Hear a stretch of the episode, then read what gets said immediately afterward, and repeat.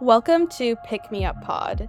This is the podcast where we are destigmatizing everything and anything menstrual health, from your period to birth control to pregnancy and abortions. I'm your host, Sophie, and I have a period, and I want to talk about it.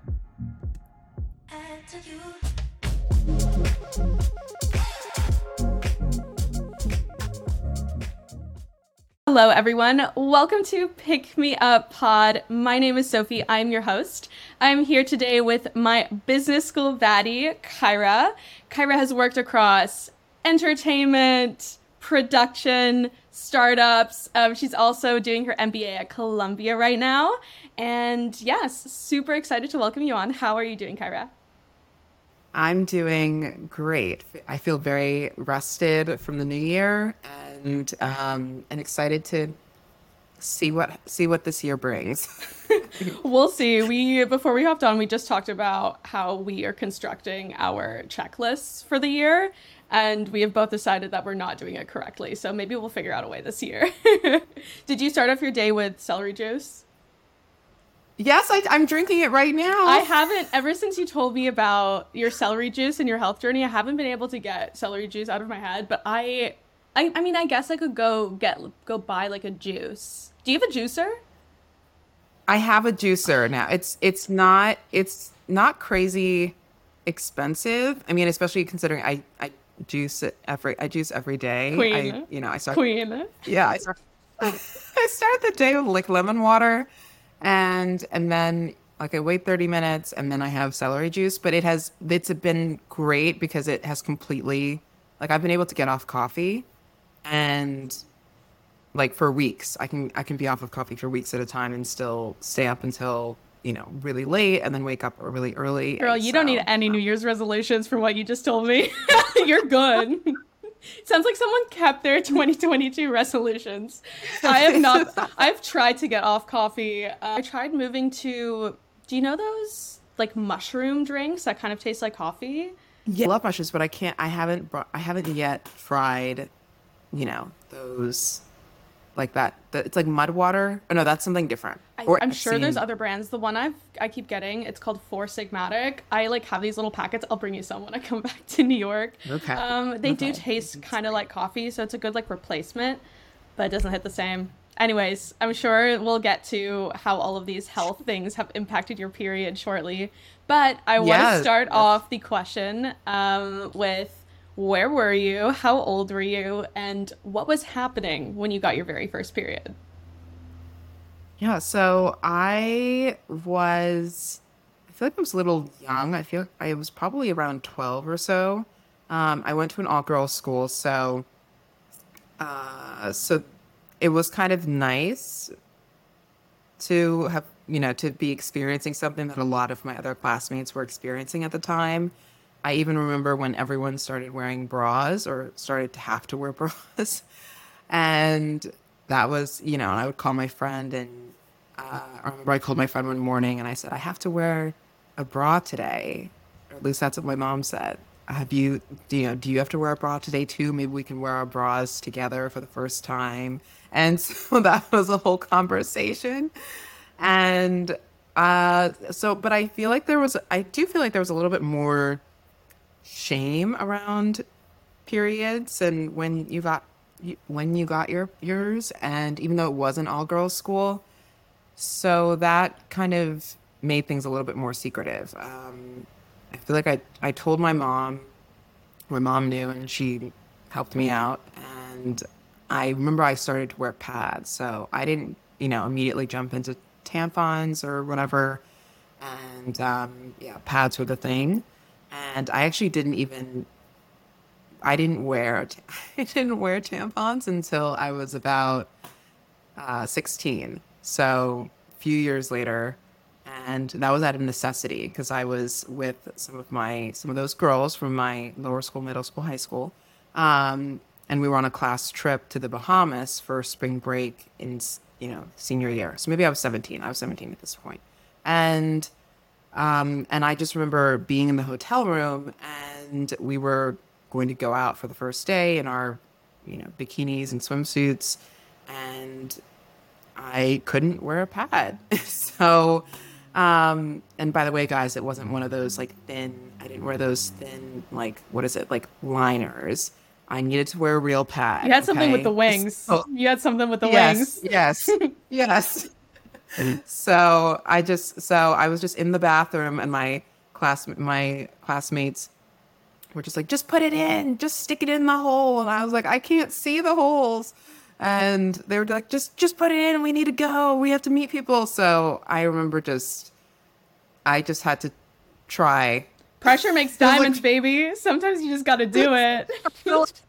and error. And then and then I, you know, and then I I was like, okay, it's in, and I was able to go out. So that was that was a weird experience, but it was also kind of a pressurized in the moment, just do it kind of thing. And so I do wish there had been a little bit more coaching um, for that experience, but also it's it's also would be weird to ask anybody else to do that to help you coach you through that in a way that's not like talking you through it. I feel like no one ever wants to start using tampons. I remember the reason I started using tampons was just because that's what my mom had, and I was too shy of a kid to ask my mom to drive me to like the store and get pads. So I was like, I guess that's what I'm using now. And it was the same thing where I'm like, I, I need to do something. And I was like, I guess it goes here. um, but that's interesting. So you went to an all girls school. So I went to a co ed school. So there was like, I think it changes the like experience that you kind of have like around like tampons and like carrying them around. Cause like, Definitely. I remember definitely. like when I was at school, like it was all about like how do you like hide your tampons or like how do you Mhm.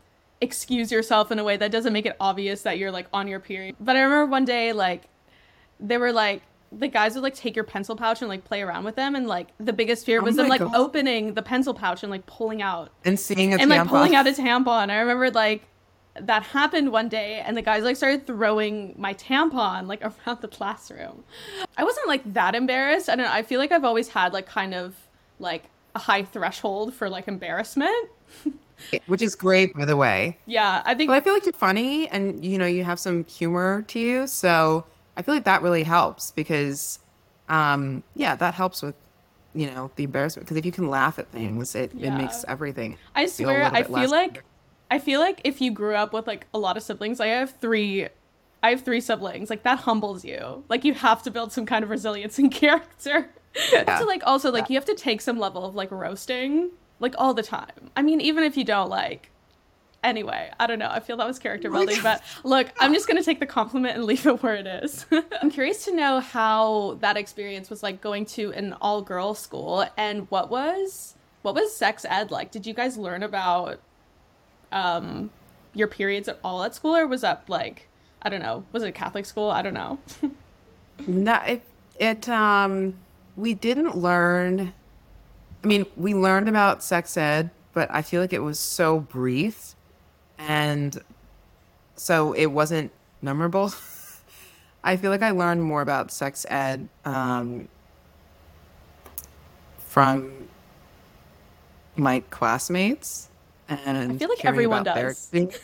yeah, hearing about their experiences as women, and then also having friends at co-ed schools, and um, I also had I also had some guy friends as well. So I I in others in other schools, and um, and so I feel like I learned also like that really helped kind of to he- to have like a you know platonic to platonic guy friends who could tell you about what they were going through. yeah. Um, and even that that still helps today.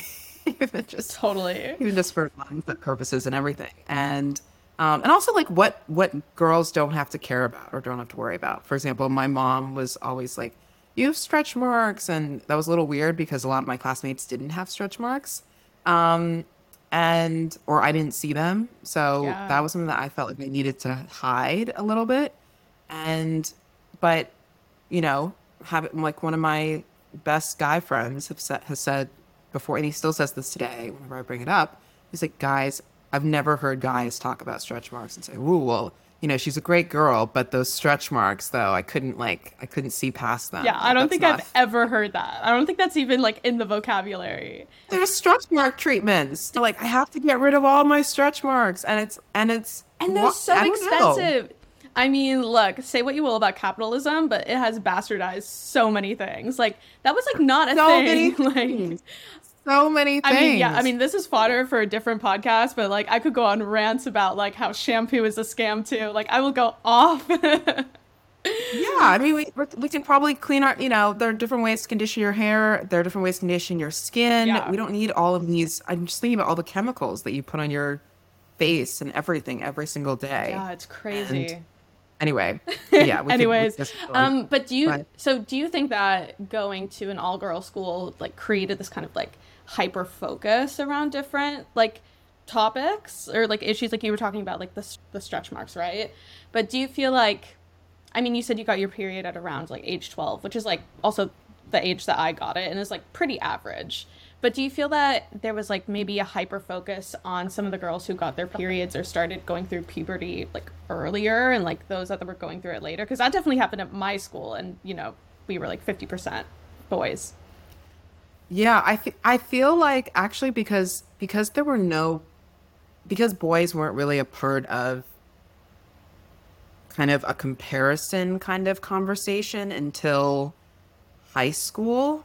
Um, a little bit in middle school because of bat mitzvahs, bar and bat mitzvahs. My school is quite Jewish, so um, which also helped because I feel I feel like there were some hair issues, like because that was the most visible, right? Like, and so, and but there was nothing like nothing about like makeup and yeah, it was just like kind of everyone was responding to all of these normal bodily responses in different ways.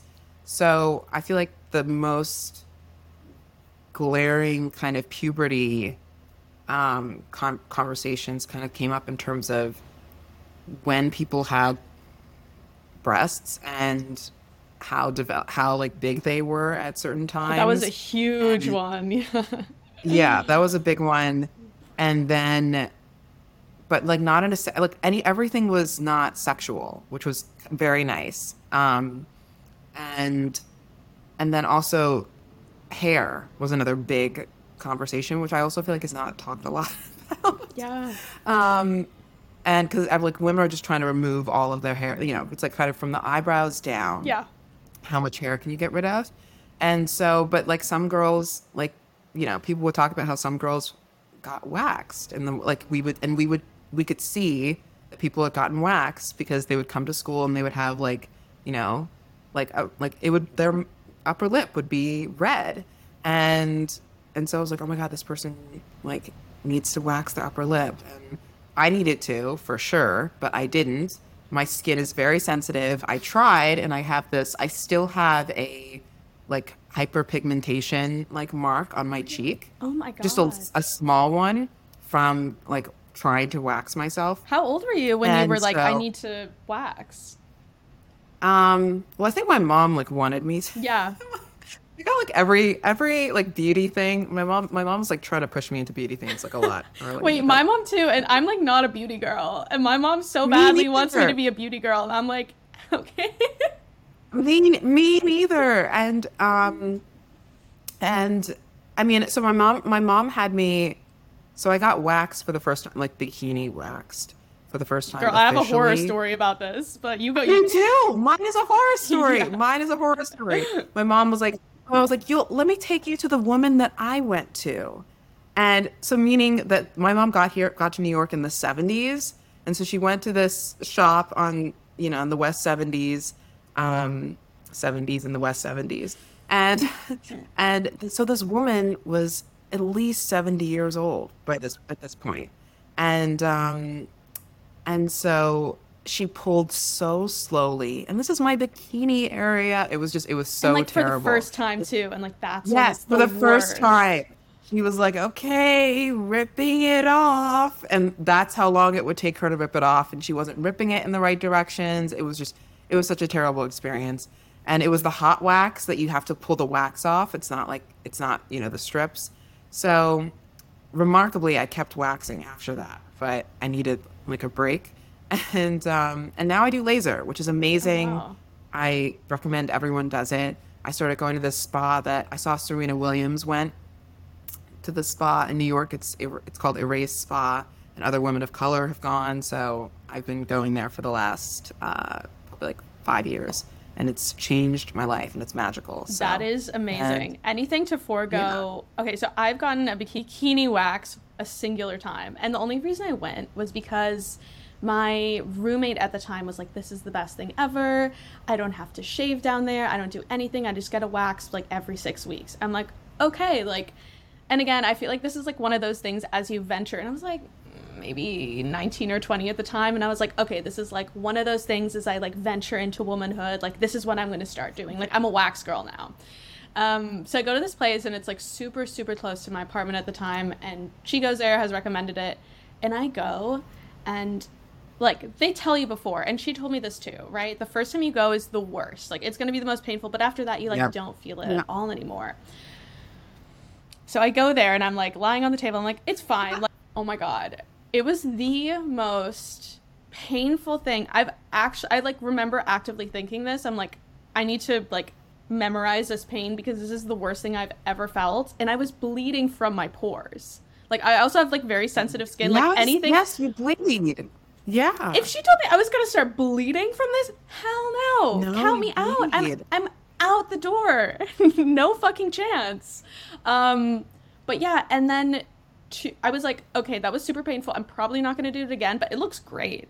I gave it about 36 hours and I literally had the worst rash of my life and it was so itchy. I was like, I thought I oh like had God. gotten an STI. It was bad. It was I knew it was oh from the wax, God. right? So I was like not like that worried, yeah. but I'm like, yo. Anyway, I don't even remember oh what we were talking about, but, but, but like removal of hair. Um, yeah, I feel like it's like hair and like tits. And then it's like, okay, then you get your period after. I was actually thinking about when you were talking about how you and your friend were like, oh, let's wear our bras for the first time, like together to school. Um, yeah. It's funny because I did something similarly, but not with bras, but um, with thongs. I think it was like seventh or eighth grade. My best friend and I, we had gone to the mall and had gone to Victoria's Secret, and I'm pretty sure they still do these sales where it's like you get five, like you get five panties for like twenty five dollars. So it's yes, like five dollars yes. for a pair of panties, and we both yep. got these like lacy thongs, and we thought we were like we thought we were the it girls. We were. I was like very far from the it girl. I was like eating my lunch in the band hall and playing the flute. Like I was not that. I was not that girl. I was not that girl. But I. Um, like me and her would start like wearing these underwear like on the same day together. Then like across the class would be like, you know, like I know you got that on. No, I love that. I love that. But I was no, like, I, I, probably didn't even need to wear a bra until I was probably like a junior or senior in high school. Like I have like average sized boobs, but they did not come in. Like I had my period like years before my boobs came. I don't know. I don't know if I gained weight. I don't know if my hormones fluctuated, but yeah, my the titties did not come in for a while. I remember sitting in, um, sitting in homeroom or like in our, I guess our class room, uh, with a bunch of my friends and, and asking how fast you have to move the razor when you shave. And one of my friends was like, I go like this. And she was just showing it like really quickly. And I was thinking I couldn't because I was like, how does she go so quickly? Because you're catching so much hair. I mean, I had to I had to wipe off the razor like half a, you know, after like five inches. But those are like, those razor. are real and good questions. Like, how are you supposed to know? Like, honestly, razors kind of scare yeah. me. Like, yeah, I also like because like, you're gonna you're gonna cut yourself and all this. Anyway, there's so many. There's just so many nuances to dealing with puberty as a girl. Yeah. And and you know, and learning about like how heavy to you know, how heavy your pads have to be. Speaking of this is this is funny. I did do I did recently I bought a Diva cup for the first time over um over the holiday.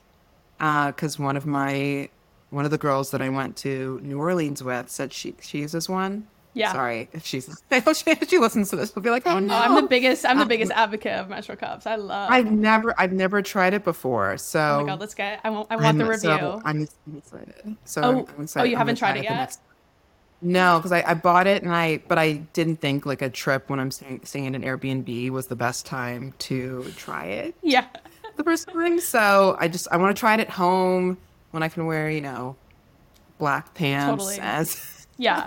To okay, to anyone that's listening, my biggest tip about menstrual cups um is the fact that it cannot get lost inside of you. Like do not freak out, do not get scared. It's not going to get lost inside of you. That would be my biggest tip.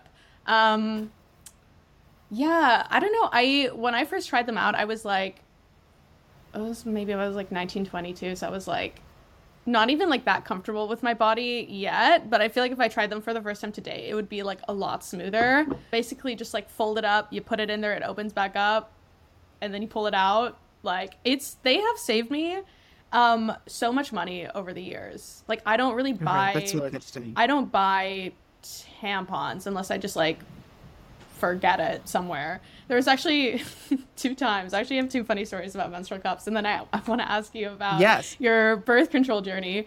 Um, but for okay, so the menstrual cups you can have for like five years. Like it, they're still they're like if you get like the you know good ones, they're the very high grade silicone, and you you know just like boil them to disinfect them, and then you can use them over and over and over again.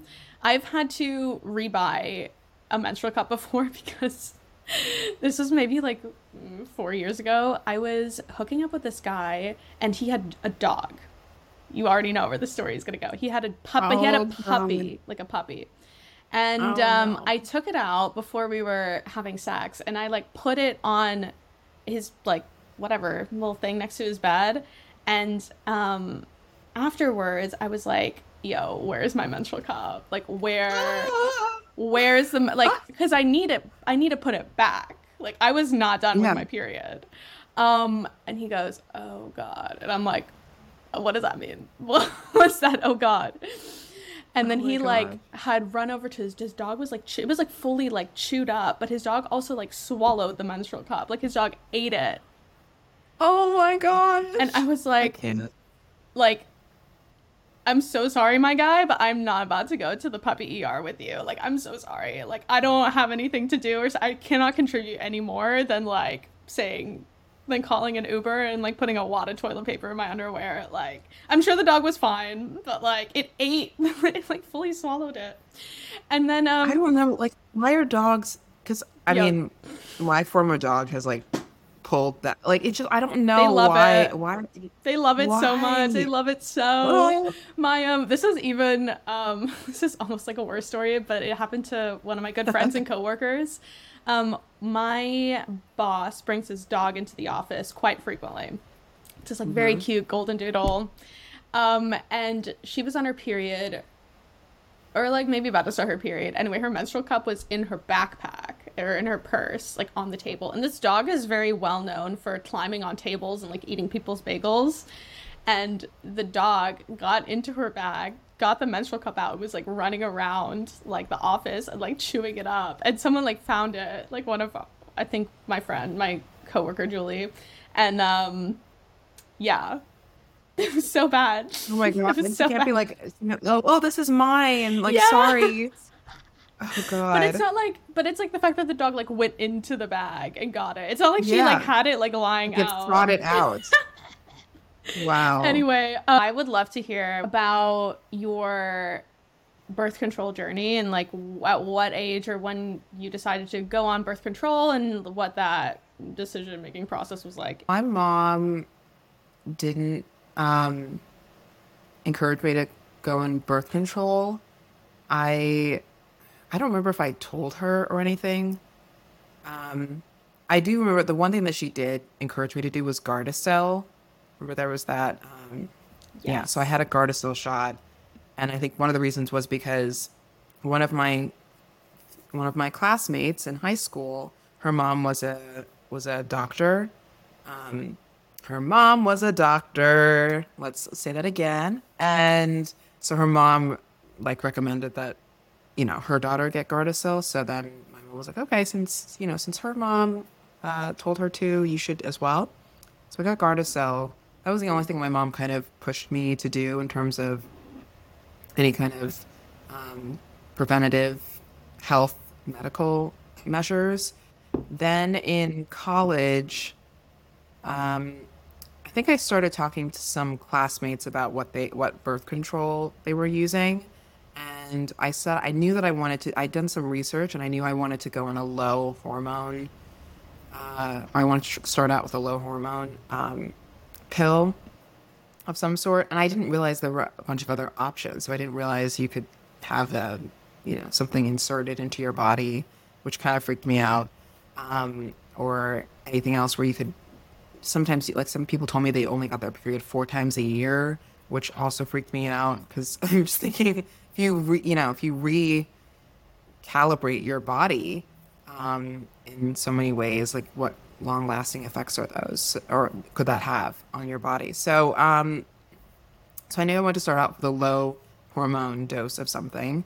Um, I went to the campus doctor, and they prescribed something that yeah had low hormone dose, and I just it definitely changed my mood, and I noticed it within probably a couple weeks and um, I was just really irritable. I got mad at people for reasons that I probably would have been able to let go in the past, and so and I I took it for about a month, and then I stopped. Um, and then I think I just used condoms for anything else, and um, but I wasn't I wasn't really I dated someone for probably about a month or a month and a half and that is what I was like trying to get on birth control for. And um, but that was about it. I really did not have a very exciting dating history in college, so so um, yeah. So I didn't. I really. I didn't need to consider it again. And so then the next time I, uh, what did I do next? I think.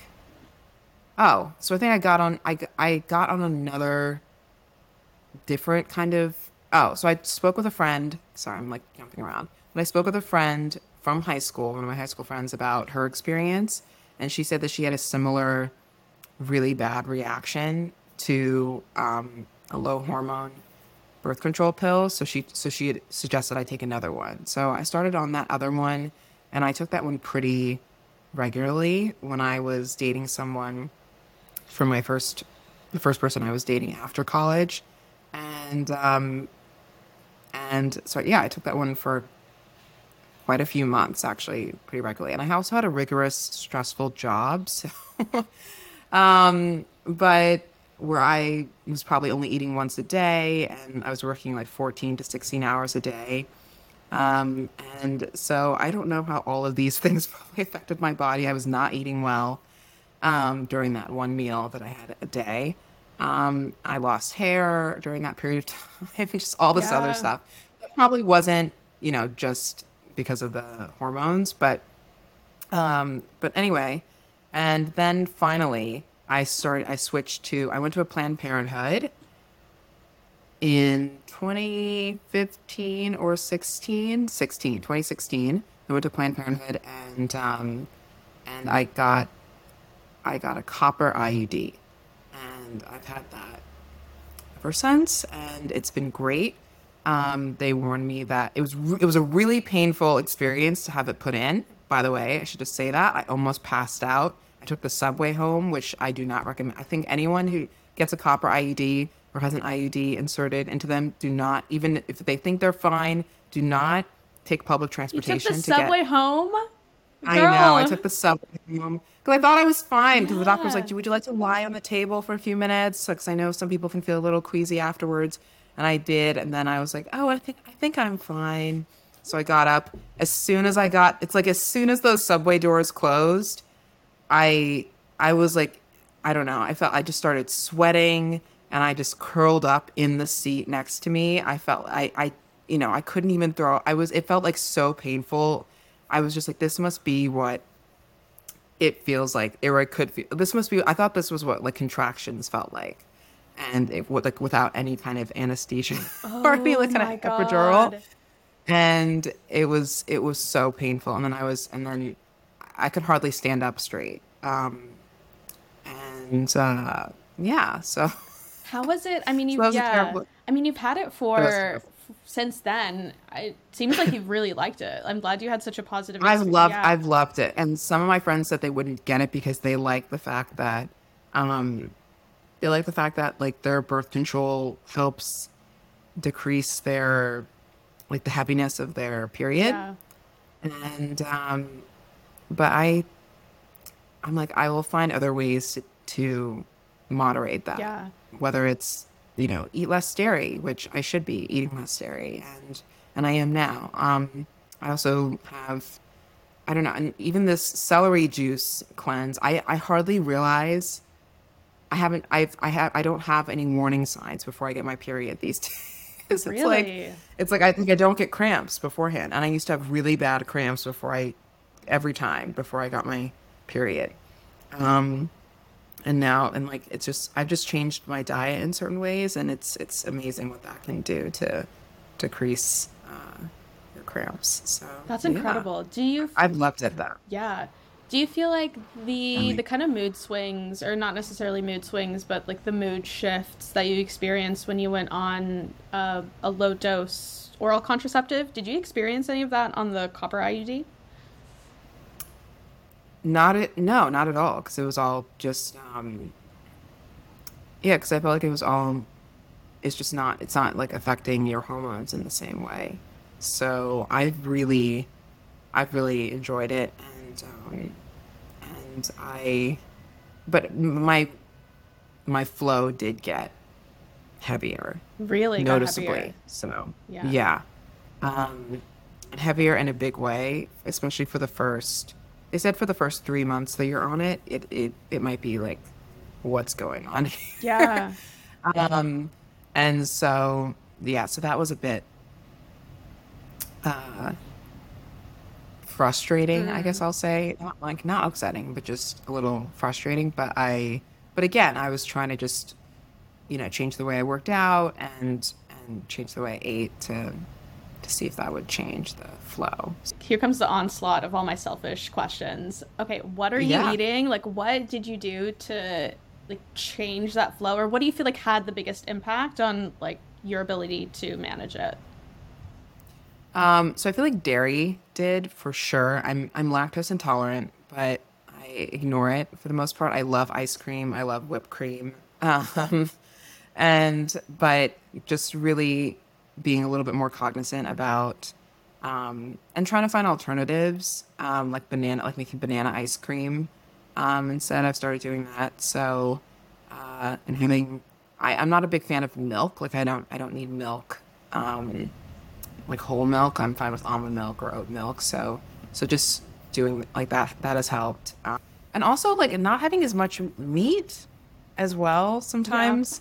Um, because meat can have so many hormones in it too, which sometimes does help with, it can help in the opposite way. Like, you know, you can eat more meat and sometimes the meat has hormones and then your periods get maybe a little lighter Yeah. but but your cramps can also get a little bit more intense because of so anyways it's just it's kind of interesting how that how that has like a positive effect Um, because i think there's not i think i think there is a maybe a slight correlation between the amount of hormones that have been in meat and how you know busty women are and and everything like that. So or how much we develop earlier. Yeah. um, so anyway, I so mean, just no, you're absolutely right. I think there there's a huge correlation between you know the amount of hormones that we're feeding animals that they're, we're then in turn eating, and it's actually been shown you know over the course 50 years or so that American women are having their periods on average I think like two years earlier than they used to. Yeah, which is yeah. like. I mean, any like public health official should be like, "Hey, like, what are we eating? Like, what is going on here? Like, not necessarily that that that is like a bad thing, but we're genuinely changing the course of development in children by what we're eating. And I think I it's know it's so scary. it's scary. It's weird. And then like on the other end, so like I I had a time where I was like I went like fully vegan. I was like this is like, you know, like no dairy, like banana ice cream by the way is fucking amazing. It's so good. I love banana ice cream with like cacao nibs Yeah. in it. Um but that actually made me feel like really bad like and i realized i think i probably have some like underlying hormonal issues and like eating a lot of carbohydrates is what is like causing a lot of my period cramps. And i've recently started eating more which like i didn't even necessarily like want to do but i started eating like more meat and vegetables and like less of like like the bananas and the fruits and the other stuff. And that has helped me. And it's just like and then I hear people who are like absolutely flourishing on eating a very um, heavily plant-based diet. And i'm just like okay like there's no advice that like anyone could give anyone aside from like trying out different things through elimination and honestly I completely, I completely agree with that, and that it's that hard I yeah, a hundred percent, a hundred percent. You have to you have to figure out what works for your body. I also I don't eat gluten, and um, that has really helped with just joint pain and everything. So, um, and yeah, you just you have to figure out what works best for your body, and it's not going to be the same as what everyone else is doing, but it's it's and instead of thinking it uh, thinking of it or allowing people to tell you that you're dieting too much or that you are dieting or or like oh are you on this diet now? Just like as long as you're still eating enough um you know and eating eating so that you know you're comfortably full um not over full. Yeah. I you know i think that i think that it's just it's just important to listen to your body. And if you get exhausted if you feel like you have to take a nap after a meal that might not be the best meal for your body you know? Yeah. And- the me for like years Oh. of my life i'm like what am i doing wrong? I'm eating like a massive plate of like spaghetti with tomato sauce and i'm like it's a vegan. And i'm like passing out at work and i'm like oh like this is not working. Yeah, it's like it's just like there's so many there's so many different like things to try out. Oh, one thing I forgot what I was going to say. I feel like I had another um hormone. I'll think of it. Oh yeah, no, you're all good. Um, one last thing before we finish up, I wanted to bring up the topic of egg freezing, and it's something that I haven't really like thought about that much up until maybe like a month ago, and not necessarily like the egg freezing of it. But I don't remember who I was talking to, but they were talking about. It must have been a podcast. They were talking about donating eggs and how you could get paid like upwards of 15 grand for donating eggs. And then I was like, should I donate my eggs?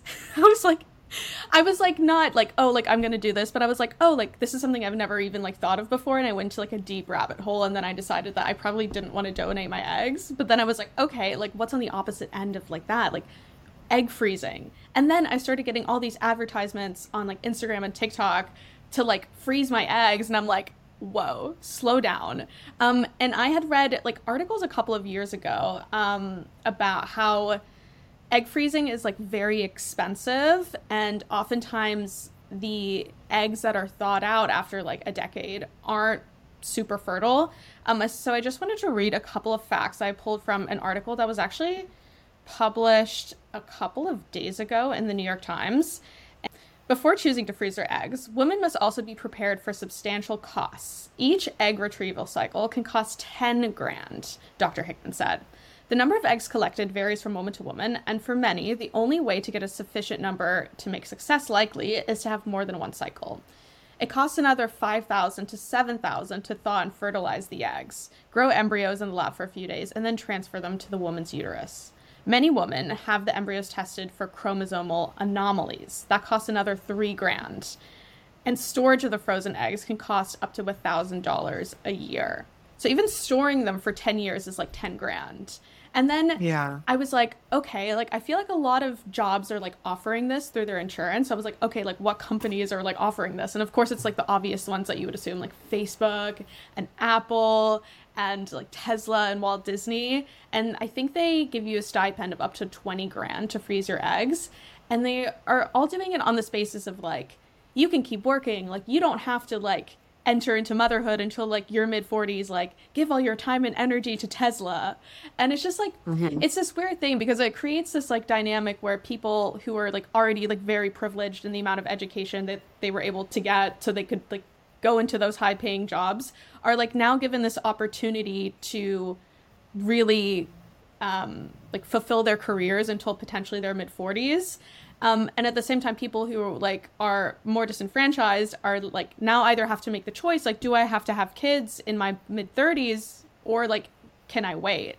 And so it's just like it's created this weird dynamic firstly but also at the same time it's like a lot of what these like fertility clinics are selling women is the like it's like this peace of mind. Like i don't have to make the choice right now. It's like the peace of mind that men have right? Like a man can like Yeah. have a kid when he's 50 and it's like totally fine but what i pulled from this article is also the fact that like only a, th- a quarter to a third of those um, embryos are actually like successful. So it's like the actual rate of women who are able to have children through this is like super super low. So like something that when it like egg freezing like came out probably a little bit over a decade ago was like the selling point that it's this like huge equalizer for women who can now like you know we had the pill like we had all these things we had like a sexual revolution and now we can also like choose when to have kids. But how it looks in today's climate is that basically we are like sold this like idea of like the fact that we can have children later but it's only accessible to maybe like 1% of women and mm-hmm. i don't know like i feel like now more and more people that i'm talking to are like oh like my friend froze her eggs and like maybe i want to freeze my eggs and like all this stuff and i'm like i wouldn't be able to afford this like if i wanted to and then like even if i am i'm like i'm dropping 20 grand and it's like doesn't even work just for like peace of mind I don't know. I just like feel like it's just like another one of those things that's like milking women. I started thinking about this because of, as you said, kind of the um, hearing it more and it's on Instagram more. And there was, or there's this woman on Instagram that posted her egg freezing not her journey, but I guess she posted some information about it. I think she's already done it, but she froze her eggs in London and she was talking about how much cheaper it is. English babies. She's talking about how much cheaper it was than than doing it here in the U.S. Wow. So that this could be a this could be an option for for women if they don't want to pay the like all those you know. Wait, that's prices. fascinating. Wait, is egg freezing tourism going to be a thing? Maybe. Oh my god! I feel like there's so like Maybe. people people go to like Turkey to I've get heard more jobs. people say that. I've heard more people say like go to London if you want to freeze your eggs because it's a lot cheaper, and Wait. it's not. Yeah. So I, I was I was gonna look her up to see what her name is, but that sounds like um, a girls trip. an egg freezing trip.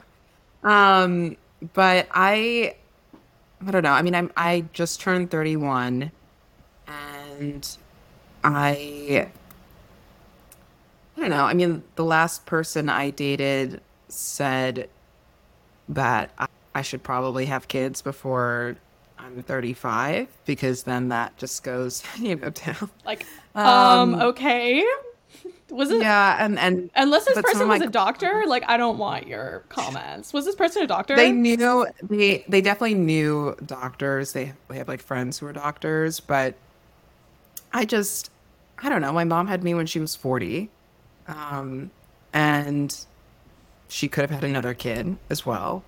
Um, so she was fine, and I I just I just think it.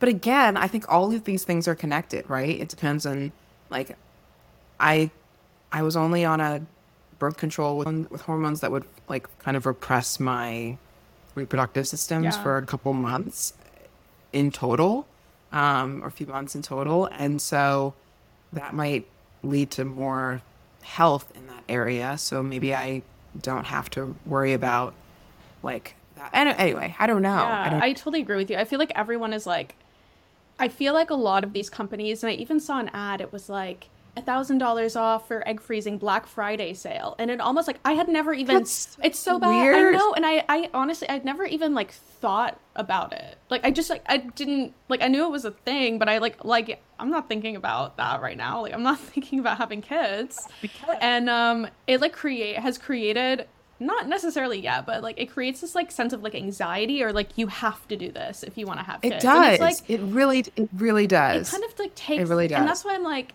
I don't know. It's just like it seems very and I don't think this was even like the original intention. Like originally like you know the, con- the egg freezing was developed I think in like 2011 or 2012 and it was specifically also like for women that were going that were going to be undergoing cancer treatments. And in that case it makes mm-hmm. a lot of sense to freeze your eggs.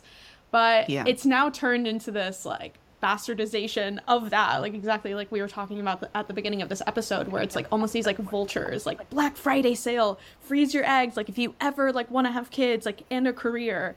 And like yeah i don't know like i mean i'm not like considering it right now i'm not even thinking about it. I i'm the kind of person like whatever comes to, in my life as far as timeline goes as far as any of that stuff like will happen Um, maybe there is someday where I consider it, but not right now. I haven't really heard anyone like talk about like the pressure behind like egg freezing as like more and more people that I hang around with are like talking about it and are like sh- sending these articles to me.